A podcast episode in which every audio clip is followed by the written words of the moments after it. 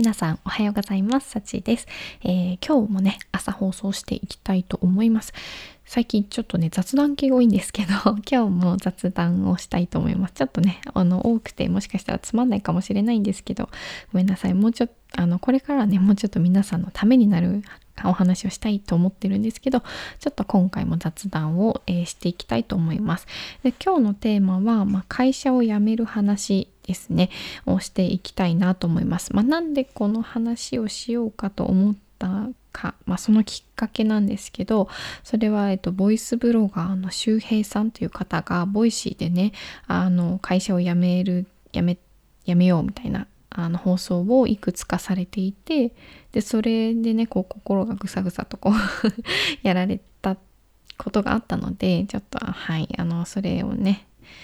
皆さんにお話ししていきたいなと思います。でまずね、えーと、周平さんのボイシーのご紹介からいくんですけど2つねちょっと私の心にすごいあの刺さったというか、はい、あの考えさせられた回があったのでご紹介します。まず1つ目が、えー、会社辞めたいふりをやめようという放送で、これはね、皆さん聞けるものです。で、もう一つが、会社くらいさっさと辞めようっていう回で、これはちょっとプレミアムリスナーだけ、月額料金払っている方だけ聞ける回になっています。でね、この回を聞いて、私もね、前からずっとこう、今年中、2021年中に会社辞めるって思って会社辞めようって思ってたんですけどまあねなんかそれなんか辞める辞めるって言っておきながらなんか具体的に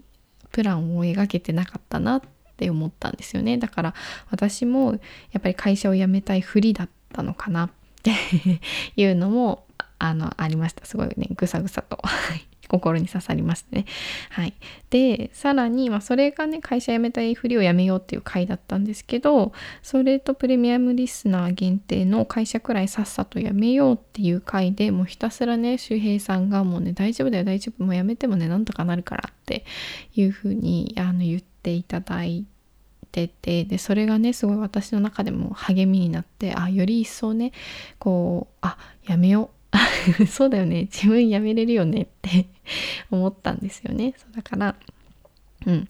やめようってあの再確認した回でした。はい。でね。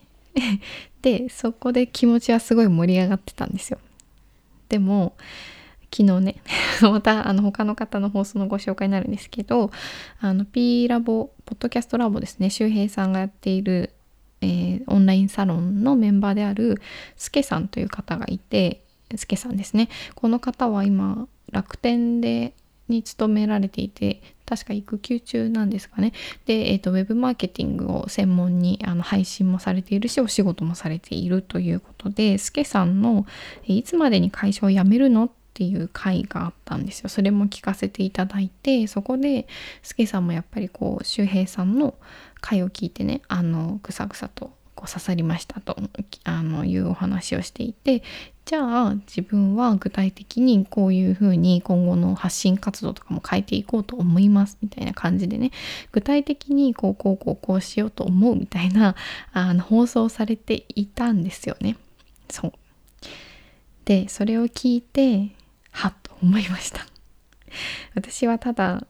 周平さんの回になんかもう自分に鼓舞を打っただけで より具体的な行動には落とせていなかったなっていうのに気づきましたね。すけさんの放送を聞いて。はい。なので私も、えー、具体的にね、えーと、いつ辞めるんだとか、まあ親とかね、まあ、家族には何て言うんだとかあとはそうですね辞めた時にすべき手続きとかねそういうのを調べていこうと思いました。はい。っていうお話です。まあねいつかっていうのはねもうぶっちゃけ私ねやっぱりいつでも辞めれるんですよね。まだ結婚してないし子供もいないし実家暮らしだしね。最悪収入0円でも生きていけるんですよね。だから、まあ、いつ辞めようかっていうのを、まあ、今の仕事とねあのちょっと見極めながら決めていきたい。まあでも理想は半年かな。半年で辞める。でも遅くとも1年以内にはやめようかなと思います。はい。でまあ実際ね私両親にこの話したんですよ。数日前に。初めてね。そうちょうど周平さんの回を聞いた時だったかな。親にね言ってみました。辞めたいと思ってるんだって。自分でね稼いでいきたいんだっていう話をしたら意外とねあの反応がよかっまあよくはないけどそうかってなんか頑張れってまあ20代はね挑戦してもいいと思うっていう風に言ってくれてあさあそう言ってくれるんだってちょっとね拍子抜け もう言う前ドキドキしてたのですごい拍子抜けしちゃったんですけどまあでも応援してくれるということだったのでねそれはすごい嬉しいなと思います、うん、理解のある親なのかなって思いますね。